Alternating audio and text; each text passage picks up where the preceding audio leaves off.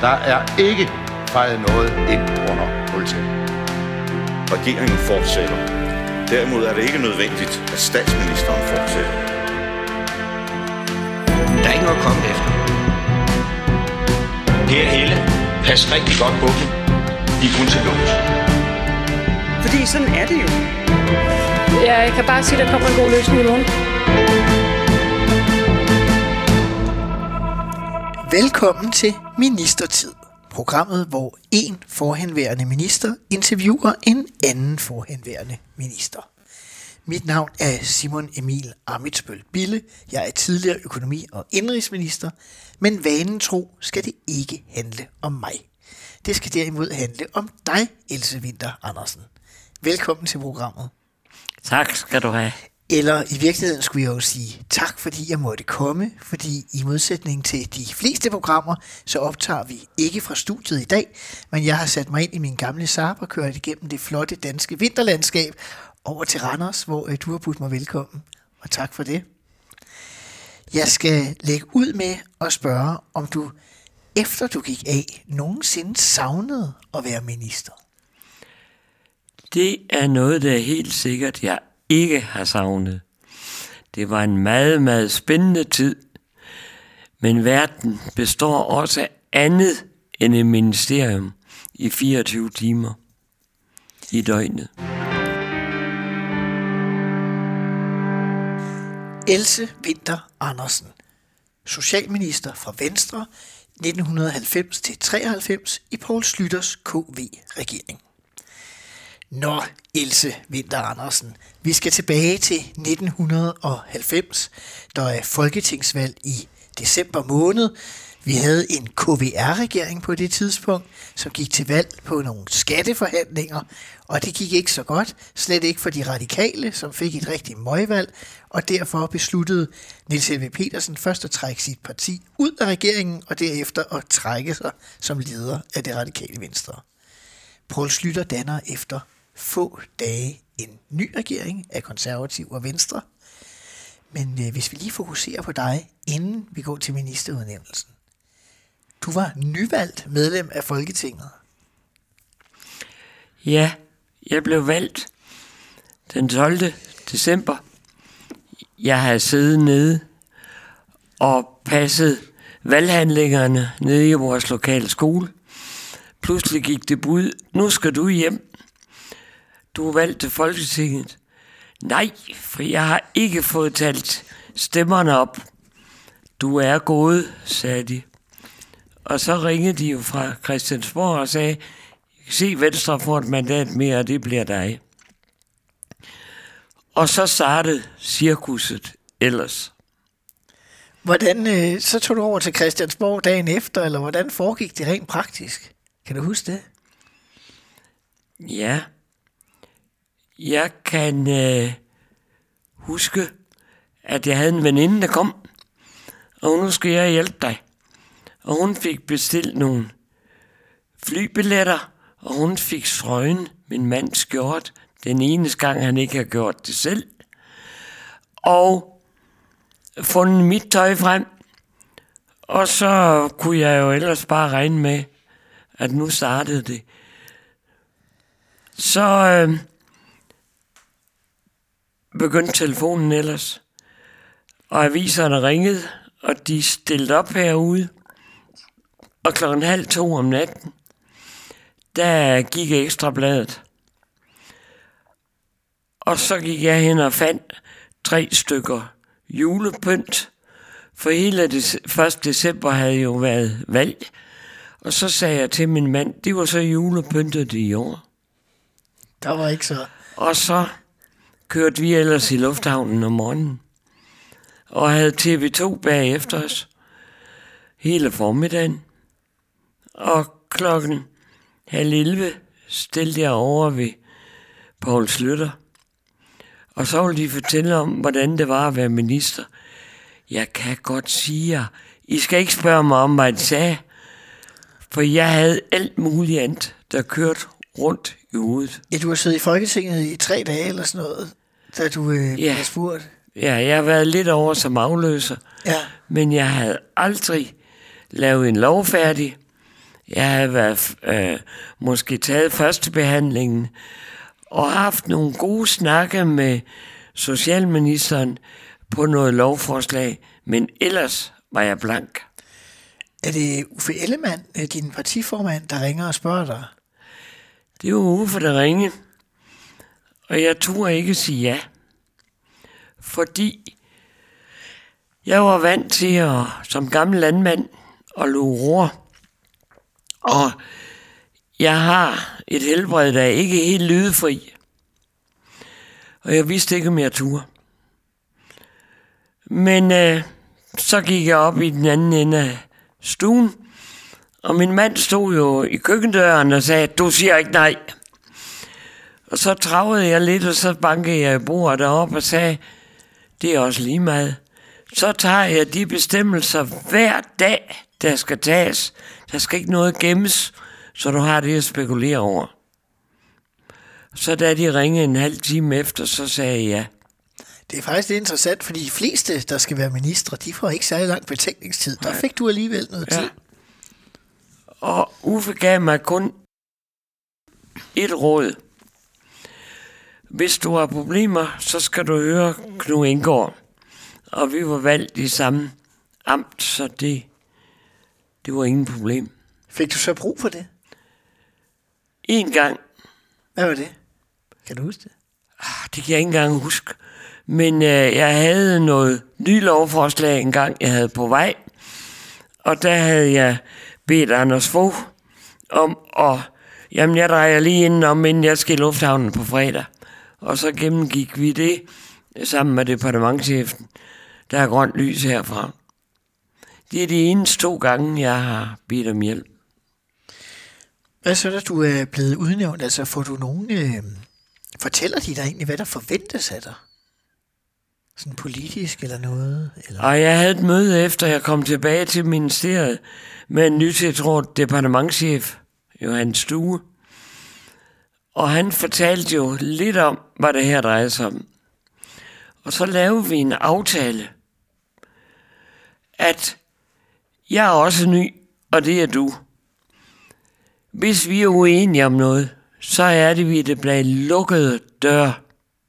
Og det er ikke ens betydende med, at jeg skal have ret, sagde han. Og huset, der har tusind medarbejdere, de er bedst tjent med, at der er enighed ud af det. Og det var en god aftale. Vi har hjulpet hinanden mange gange. Og udover ham blev du så i det hele taget mod, altså hvordan blev du modtaget i huset? Som sådan. Ja. Vi aftalte også, at vi vil starte møderne kl. 8 om morgenen. Åsa Olsen før mig var vant til at komme godt 10. Det var din radikale forgænger. Den radikale forgænger. Ja. Og vi var enige om, at vi mødes kl. 8. Og de første dagen efter jeg var tiltrådt, der var alle lederne kaldt sammen til kl. halv ni. Det var ikke sket i flere år. Men de kom. Og der blev dagsordenen sat. De første otte dage, der lavede chaufføren kaffe til os. Og så mødte alle mand klokken 8. Noget af det mest farlige, der findes, det er en løsgående minister. Uden embedsværk. det synes embedsværket det fald. ændrede sig fuldstændig. Ja. Hvad så, øh, nu bliver du udnævnt, øh, du har jo socialrådgiver baggrund, og du bliver socialminister. Og det, altså, hvordan kunne du bruge den baggrund? Emil, det er et rigtig godt spørgsmål. For den første morgen til ledermøde, så begyndte de forskellige afdelingschefer jo at fortælle, hvad de lavede. Ja, det ved jeg godt. Og vi skal regne med på pensionsområdet, der sker der øh, en masse med en speciel sygdom, og indtil videre har de været afvist, men det kan vi ikke. Og sådan var det øh, forskellige steder rundt. Vi havde også nogle, noget, der hed sumpmidler. Det var folk, der kunne søge penge, og det har jeg brugt. Jeg har siddet som rådgiver ude på Landprocentret, som det eneste i landet, øh, hvor vi havde en rente på 18 procent, og landmændene gik konkurs. Så det vidste jeg også. Det gav respekt i lederkredsen. De har fået en minister, det vidste, hvad det drejer sig om. Du har jo øh, mange gange holdt et øh, oplæg, der handler om noget, hvis jeg citerer det korrekt, fra malkeskammel til ministerstol eller til Christiansborg. Ja. Altså, hvad, hvad, er, ja, hvad er det for en, for en livsbane, du har hen til at blive minister? Ja. Jeg er født på landet. Det er min mand også. Og vi købte gård i 62. Og når vi fortæller vores børnebørn, at det første år høstede vi med binder, det ved de ikke, hvad er. Og Altså, der er jo også så meget for byen, så jeg er nødt til at spørge. Ja, og, og vi øh, fik efterhånden en meget stor kvægbesætning. Den var jo ikke stor i forhold til det, de har i dag, men det var det dengang. Og det vil sige, vi havde rigtig mange rorækker, der skulle tyndes. Og det har jeg taget som udgangspunkt, når jeg har fortalt om den samfundsudvikling, der har været. Det var før vi fik en bistandslov, der kom i begyndelsen af 70'erne. Og Anne Mette, vores datter, Der også der er født i Folketinget. 66, hun er den første i familien, der blev student. Og det var svigerdatter for øvrigt også. Og det var i 80'erne. Det siger jo noget om en samfundsudvikling, frem til jeg kom i Folketinget i 90. Og jeg har nok holdt 100 foredrag, efter jeg har holdt i Folketinget. Og det er der mange, der har været glade for, for de siger, jamen det har vi jo selv oplevet det samme. Men det er jo også, øh, altså, du kom fra socialrådgiver, I har haft landbrug og så videre.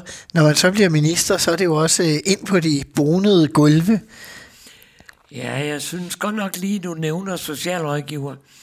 Det blev jeg jo først, jeg begyndte at læse, da jeg var 39. Fordi jeg fik en, en dårlig arm. Jeg fik en modersmærke. Og jeg blev bange for malkøerne, om de skulle sparke mig. Og så begyndte min mand at sparke mig i overført betydning. Du skal ud på universitetet og læse. Så måtte jeg jo sige, jamen søde Preben, jeg har gået syv år i skole, og jeg er ordblind. Du skal derud og læse. Og jeg kom det på dispensation og startede i 79. Så jeg var 43 år, inden jeg blev socialrådgiver. Og så kom du ind på de bonede gulve, det var der, jeg ville ind. nu. Ja, du vil ind på det bonede gulv. Ja. Der er jo det ved det, at når man er født op på landet, så tager man jo det, der kommer. Og det har jeg altid gjort.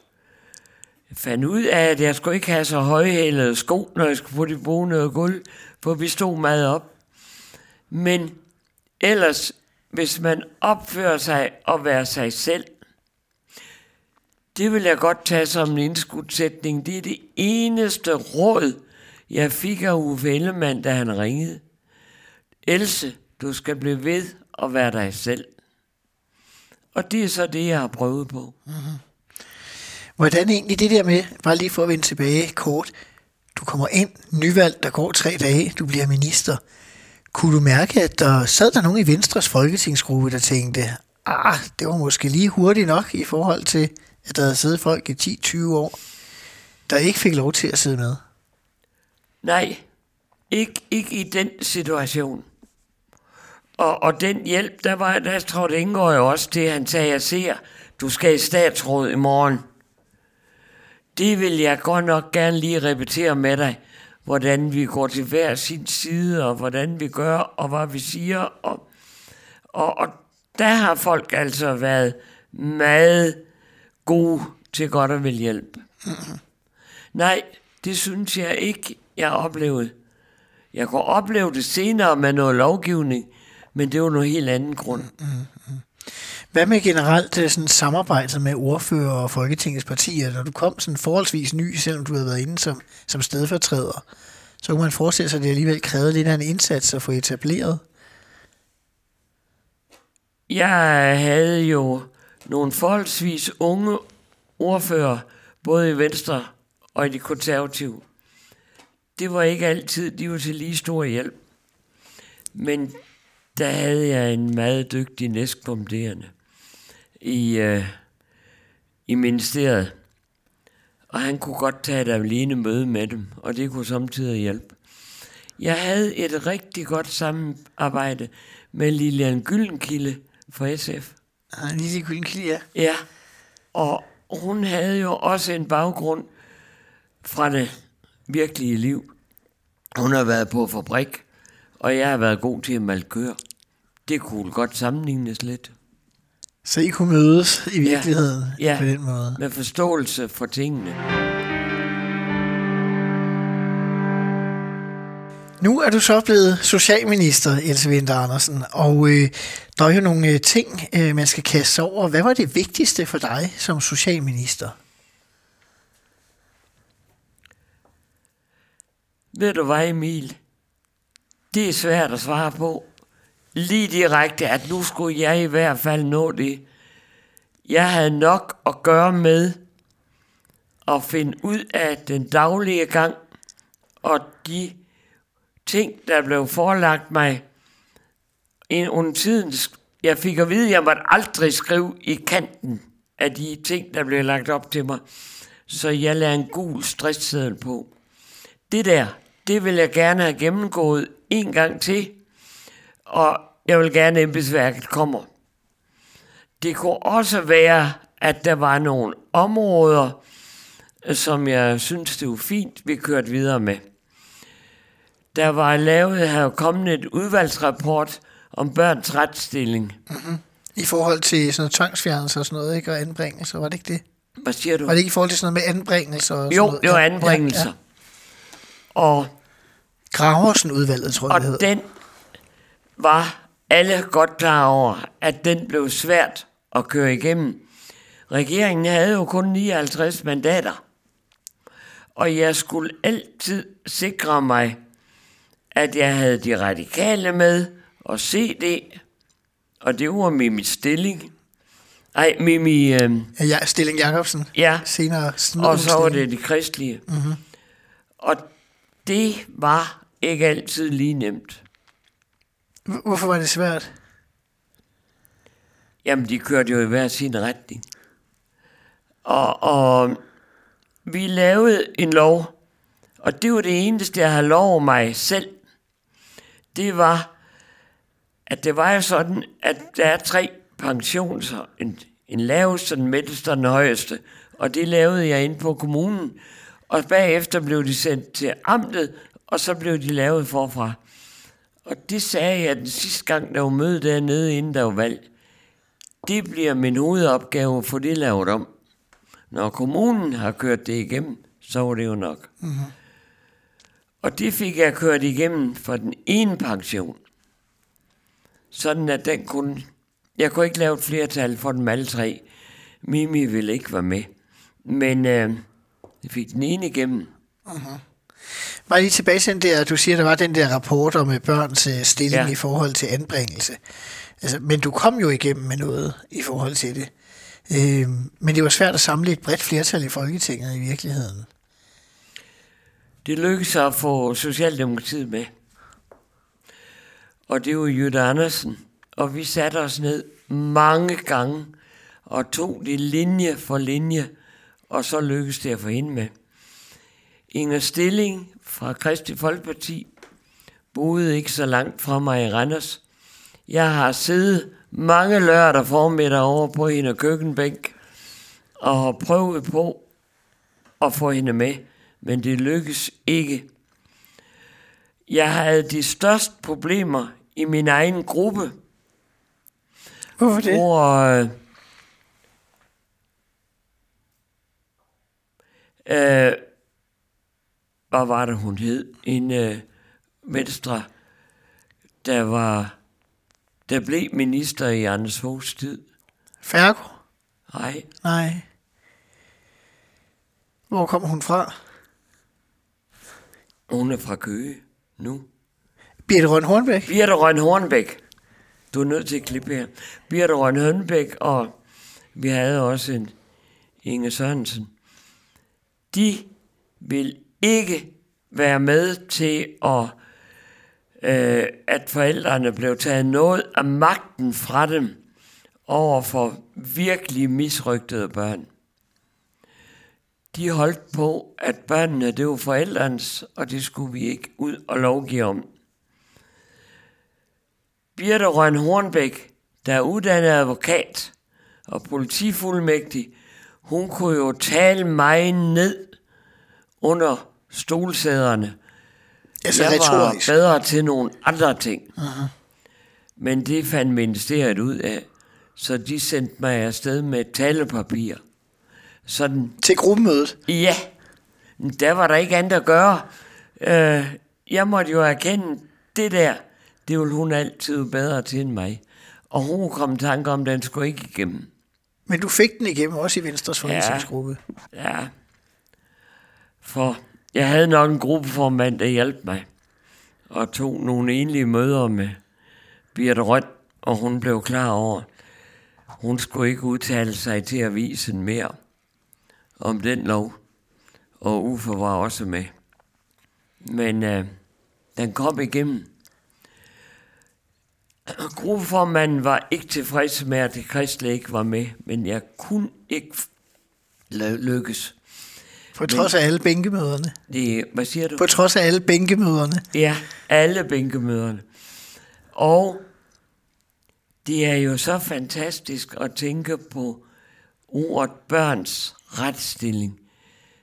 Selv her op i 2020 har man stadigvæk bygget videre på den lov. Det er altså noget, der tager lang tid at få noget ændret, sådan det gælder for alvor. Men på mange måder vendte man synet om med den lov, som du lavede fra forældreperspektiv til børneperspektiv. det gjorde man. Per Schulz, der er en meget stor børneprofessor, ham talte jeg med en gang tilfældigt, og sagde, Else, du skal godt nok have stor ros, også du holdt fat i, at det var lovligt, at vi havde en børnetelefon. Hvad var det for en konflikt, der var der? Der var den konflikt, at børn anonymt kunne ringe ind til børnetelefonen, uden forældrene vidste det. Og det var de ikke helt enige om i gruppen. Men der var rigtig mange børn, der fik sagt, hvor dårligt de havde det. Selvom det var anonymt, så var det tydeligt for os, det var rigtigt. Og så kunne de ligesom få lov til at tale med nogen, Ja. når de ikke havde nogen Ja. voksne, øh, de kunne tale med. Og nej, i dag i dag. Vi skal nu til det element, der hedder fem faste spørgsmål i programmet. Og det har jeg stillet til over 90 forhenværende ministre før dig, Else Winter Andersen. Men, øh, men du skal jo også have lov. Øh, det første af spørgsmålene, det hedder, er der noget, du ikke nåede som socialminister, du egentlig gerne vil have gennemført på det sociale område? Ja, og det siger noget om, at ting tager tid. Vi var meget langt henne med at forberede det frie valg. Både på plejehjemsområdet og et større frie valg på daginstitutioner. Og det er jo så det, man stadigvæk taler om og udvide. Der bliver lavet noget op gennem øh, i Anders Foghs tid og op efter. Men øh, man vil gerne udvide det mere. Særligt det frie valg af at lave privat plejehjem. Og det er jo også en sag, du senere kom til at beskæftige dig med på anden Ja. vis. I 2002 blev jeg formand for UK-fonden, som havde 13 privat plejehjem, og da jeg holdt ni år efter, der havde vi 18. Og det udvider sig stadigvæk. Så det er rigtigt. Det har jeg arbejdet meget med. Det vil jeg gerne have kommet videre med. Vi havde interne møder med Thor Petersen og Bertel, og, og vi havde idéudvikling på bordet. Ja, Er der noget fra din ministertid, du er flov over? nej. Nej, det synes jeg ikke. Jeg har altid prøvet på at være anstændig, men det er ikke altid, at det, øh, det har været lige nemt. Men øh, jeg var i min lejlighed i København, fik jeg to aviser, og dem var jeg ude at hente før seks, og så lige se, om det var nu, jeg havde flertal imod mig, inden jeg tog ind i ministeriet. Nogle gange så vågnede du simpelthen op til et flertal imod dig på, på forsiden af en avis. Jo, hvis nu Jytte Hilden gik ud og sagde det der, og, og så vidste jeg jo godt, hun var god til at få set det med, og så har jeg et flertal imod mig. Hvad Men gjorde du det så? lykkedes altid at holde dem. Hvad gjorde du, hvis der var et flertal imod dig i avisen? Så kunne det være, at vi startede med at indkalde alle ordførerne, eller dem enkeltvis. Jeg havde fast en gang om måneden møde med ordføreren fra Socialdemokratiet. Og det viste, hun kendte min departementchef, og, og det hjalp meget på det. Så de personlige relationer gjorde faktisk en forskel der. Og så delte vi sådan. Hvad, øh, hvad øh, i forhold til, øh, er der noget, du fortryder fra din ministertid? Mm, nej, det synes jeg sådan set ikke. Det, jeg synes, det kunne være strengt, og, og med den erfaring, jeg havde, da jeg gik, der var der nok noget, jeg kunne komme nemmere om ved. Hvis, fordi jeg trods alt lærer noget i, i de godt to år, jeg sad som minister. Må altså lige tænke på, som de skrev i Ekstrabladet, ja, hun er jo kommet ind med træskoen på. Men de sagde trods alt ikke, der var halv med træskoen. Men øh, det der, at jeg aldrig havde lavet en lov færdig, det der, jeg aldrig havde kørt en forspørgsel, jeg skulle lære alting forfra. Og det gjorde jeg. Hvad var din ministertids værste øjeblik? Det, der var værst, det var alle de forespørgseler, der var den første forår om ældrepolitikken. Fordi der var jeg lige blevet vedtaget inden valget i 90 en ny ældrelov. Ældreboliglov. Så der nu skulle bygge ældreboliger. Og dernæst, så var der også sket en ændring på hjemmehjælpsområdet. Så hvor vi i dag snakker hjemmehjælper, det gjorde vi også dengang. Og det der, at folk de pludselig skulle til at også få deres pensionsudbetaling i stedet for at få lompenge, det synes jeg var meget vigtigt. Altså ude, dem, der sad på plejehjem. Ja, og det var ikke alle enige i. Og det gav i hvert fald øh, særligt... Øh, dengang havde vi jo noget, der hed Fremskridspartiet. Mm-hmm. Og de var ret aggressive og, omkring ældrepolitikken. Og så jeg var i samme... Jeg havde fem samråd, og jeg havde tre forspørgelser. Og det, der jo drejer sig om, at de skulle jo ikke sidde og lave en vedtagelse, som gjorde, at regeringen kom mindretal, eller det kostede en forfærdelig masse penge. Der vil jeg nok sige, jeg havde faktisk hjælp, meget stor hjælp af min øh, departementchef, men jeg havde det i hvert fald også. Det lyder mærkeligt, men er Lykketoft i Socialdemokratiet, de kunne godt lige blive enige om, det er sådan, vi gør. Der lå jeg jo... Det, der var et problem, det var, at mine ordfører var så unge og havde ikke mere erfaring end mig. Men øh, det kørte, og det gik. Med hjælp fra Lykketoft. Ja. Det lyder mærkeligt. Det ligger måske allerede i svaret for noget, du sagde før, men der er et af de faste spørgsmål, der hedder, har du nogensinde lavet en rævekage i politik? Har du lavet en rævekage? Ja, det er at lave mange gange. Vel, Og det er vi da, hvad skulle vi da ellers overleve med et mandat på kun øh, 59 mandater? Jeg, der var jo år i sommeren 90, der blev det lavet et forlig om satspuljen. Og den skulle udbetales første gang i december 92. Og kunne kun udbetales, hvis alle partier var enige. Var knap så mange partier som i dag. vi skal måske lige have med, at satspuljen, det er det der med, at øh, hvis stigningen er større end den generelle prisstigning i samfundet, eller øh, så tager man nogle af pengene fra overførselsindkomster og putter ned i den her pulje, Ja, som så skal fordeles. det er det. Yes. Og det er øverbeløbet, vi taler om. Og det var første gang i 92. Ja, det var det. Og der fandt jeg jo godt ud af, at øh, Socialdemokratiet, de øh, ville godt lave en revkage på mig. Og så blev Hvordan vi det? enige om,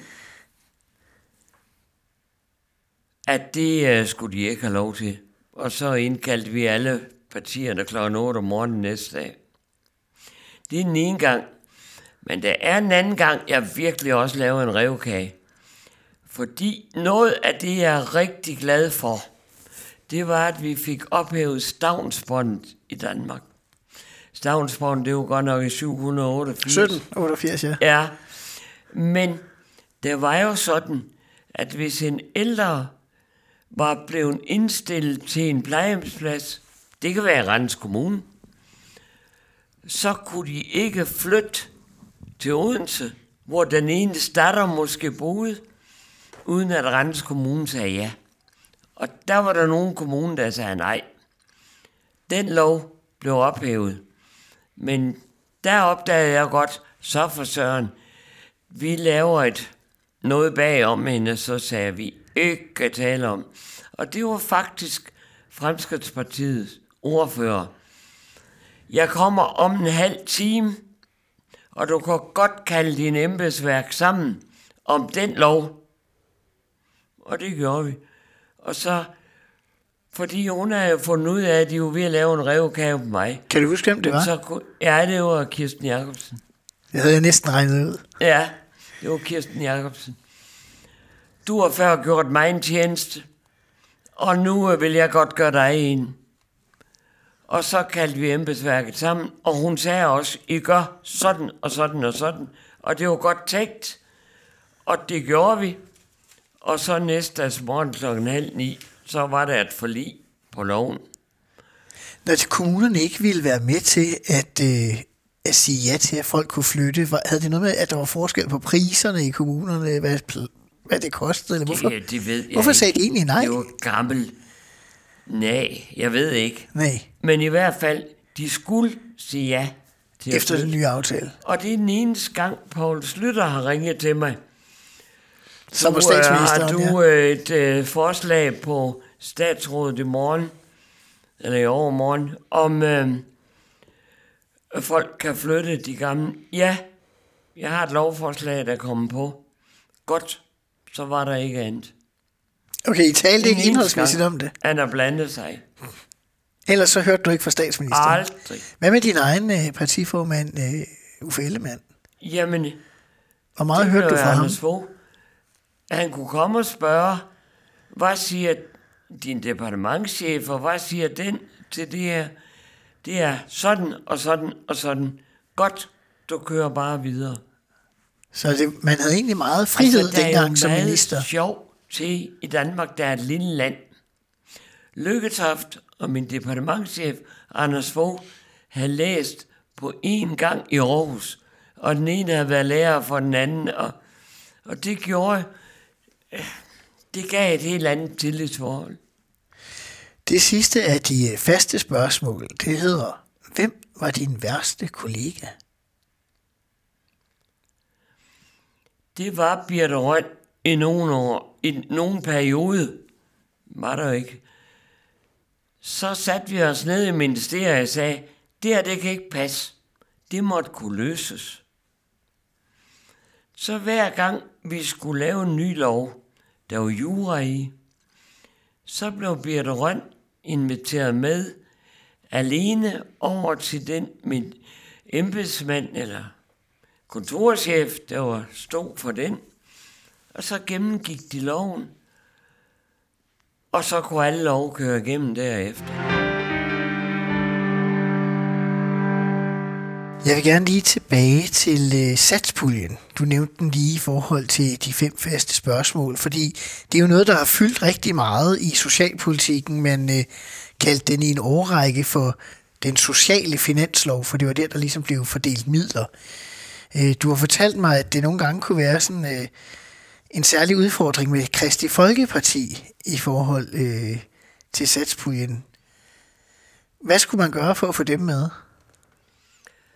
Jamen altså, Emil, der må man jo tænke, hvad er det, der betyder noget for Kristi Folkeparti? Nå, er det den lille del? Jamen, så får de det. Det første år, der fik de ekstra penge til forældre, der adopterer børn. Og det var blevet meget dyrt. Jamen, så fik de det. Jeg vil ikke påstå, at jeg kunne bestå en juridisk eksamen ved at sige, at det hørte ind under satspuljen. For satspuljen skulle gå til dem, der egentlig havde fået taget penge fra deres ydelser til de samme ja. målgruppe. Ja. Ja. Og så var der ro der. Så var man hakken helt og klemme Det er jo ikke anderledes, end man gør i dag, når de laver en finanslov. Men det er jo meget illustrativt, tænker jeg, i forhold til, hvordan det er, man laver politik, og hvad det er, man skal gøre for at få, få andre med. Ja, det drejer sig meget om at lytte. Hvad er det, der betyder noget for dig her? Men det lyder meget som om, altså man skal bare huske, skal lytterne huske, Kristi Folkeparti var et meget lille parti i Folketinget med fire mandater stort set ja. ved valg efter valg efter valg. Øh, når du fortæller her øh, om mange af de her sager, så nå, men vi kunne løse det med Socialdemokratiet, vi kunne løse det med CD og de radikale, vi kunne løse det med Fremskridtspartiet. Det, det er som om, at det er det lille parti med de fire mandater, der i virkeligheden oftest. Det er det da. Og sådan har det altid været. Og det, der var meget svært med, med det kristelige, det var jo altid nogle hjørner, som den almindelige dansker ikke altid lige tænkte så meget på. Men øh, det betød noget for dem. Og hvis det betød noget i deres livsopfattelse, jamen så skal man da bare vise den respekt, det er. Hvad er det der ikke? Øhm, en anden ting, det er, at øh, aktivering af unge var jo også sådan et øh, tema øh, i din tid som øh, socialminister. Det er noget med, at der bliver faktisk begynder for første gang rigtig at blive stillet krav til aktivering af de unge mennesker i 20'erne. Øh, og det er jo også, når man går tilbage og læser, så var det noget mere kontroversielt, end man forestiller sig i dag, at man vil aktivere de unge. Hvorfor var det vigtigt, at, at man skulle stille aktivering til, til gengæld for at få ydelser? Nu blev jeg valgt i 90'erne. Og op gennem 80'erne havde vi jo en enorm ungdomsarbejdsløshed. Og hvis et samfund skal køre godt videre, så skal vi have nogle unge mennesker til at tage over, der kan klare sin egen hverdag og klare at stå op og komme på arbejde. Og derfor var det meget, meget vigtigt at få i gang. Mm-hmm. Men man kan jo se også, du har jo socialrådgiverbaggrund, at der var også en del socialrådgiver, der synes, at det var sørme voldsomt. Altså... Ja, men sådan vil det jo altid være. Jeg vil da heller ikke påstå, når jeg holde foredrag til socialrådgiverne, at de altid var enige med mig, selvom det var mit eget fag. Og det er da heller også, det var da det samme i Bubel, når jeg var der. Altså ved pædagogernes fag? Ja, hos pædagogerne. At, men sådan må det jo være. Aha. Var der, en, altså, er der sådan en særlig forskel i at være en borgerlig socialminister i virkeligheden i de kredse? At der er man lidt på udebane? Ja, det tror jeg, det var. En borgerlig socialminister, der ovenikøbet kom fra Venstre, de vil os da i hvert fald ikke noget godt. Så det er der slet ingen tvivl om. Nej, Så der, så der var der, sådan kan man sige, at du var på bagkant på nogle punkter i forhold Ja. til dem fra begyndelsen i Ja. virkeligheden. Men hvis man så tager sådan din samlede ministerperiode, du sidder lidt over øh, to år som minister. Øh, hvad er du mest stolt over, hvis du ser tilbage? Jamen altså, når jeg skal prale i dag, så er det nok mest det, jeg fik ophævende stavnsbånd med de gamle, at de kunne flytte. Men jeg var også meget glad for, at vi fik solgt ideen med at lave noget ordentligt byggeri til de gamle. Lave to rum, og altså også at de fik deres egen penge. At vi så bagefter har måttet efter jeg gik af som minister og måtte lave en lov, at børnene ikke bare kunne gå ind og hente pensionen. Sådan er der jo altid en bagtagende ved noget. Der er altid noget, man finder ud af på et senere tidspunkt. Ja. Ja, på den måde bliver man aldrig færdig som minister måske i virkeligheden. Men du bliver jo alligevel færdig som minister på et tidspunkt, Else Winter Andersen. Fordi i januar 1993, så sker der noget, vi ikke skal bruge utrolig meget tid på her. Men der sker jo det, at øh, regeringen falder på grund af Tamilsagen, som jo i virkeligheden kørte meget over hos de konservative. Det var statsministeren, Folketingets formand, justitsminister og så videre, som røg øh, på baggrund af det. Men hele regeringen ryger med i faldet derunder under dig. Kan du huske, da Tamil-rapporten rammer? Ja, den Hvor- kan jeg rigtig huske. Hvordan oplevede du det? Hvis øh, vi siger, at den kunne deles ud kl. 8, så fik vi ikke bare ret mange rapporter i Socialministeriet. Men øh, departementchefen og nummer to, de rev den tværs over, og så læste de hver sine stykker. Og det var kun en halv time, og bankede det på døren, og sagde, at regeringen falder. Og det står her, og det står der. Og, og det havde jeg jo heller ikke svært ved at læse. Så det var det, vi var klar over, det skete nu. Og hvad tænkte du så? Uh, jeg kan godt sige, som det var. Jeg var menneskeligt rigtig træt. Det var hårdt at skulle rejse til København og være der over hele ugen, og fik ikke for meget søvn. Så jeg øh, synes, det var træls, men for mit eget vedkommende, så overlevede jeg nok ved at komme tilbage til folketingsgruppen. Så kommer der en øh, ny regering, SRCD, Kristelig, Nyrups første regering der i januar 93. Du bliver afløst af din senere partifælle, Karen Jespersen. Kan du huske, hvordan det var at give af? Altså mange taler om deres tiltrædelse, det er jo en stor ting. Men hvordan er det at give det fra sig? Jeg havde bestemt, at det her, det står du igennem. Og det gjorde jeg også. Fik det ordentligt afleveret, og øh, jeg var ikke rundt og, i afdelingerne og tale med folk. Det var den også for stor til. Men da jeg gik derfra, så tudede jeg. Så nede ved døren ind til Folketingets formand, det var, var det Hans Rasmussen, han hed, den gamle borgmester i Esbjerg. Ja, det var H.B. Tausen, på var lige gået af. lejlighed, og Else kom lige med ind. Nu sætter du dig lige der, så finder jeg lidt at drikke, og så ser du at få tudet af, for det er en meget svær beslutning. Kendte du ham godt i forvejen? Nej, kun at han var Folketingets formand. Jeg har aldrig direkte talt med ham før. Men mennesket, det var der. Det var meget flot. Ja. Så gik jeg over og tog flyveren til Bilund, og det var fuldstændig tosset. Jeg skulle tale i Bilund om aftenen, og det gjorde jeg. Det gjorde du stadigvæk. Og der stod min mand så nede, og han var nede og hente mig.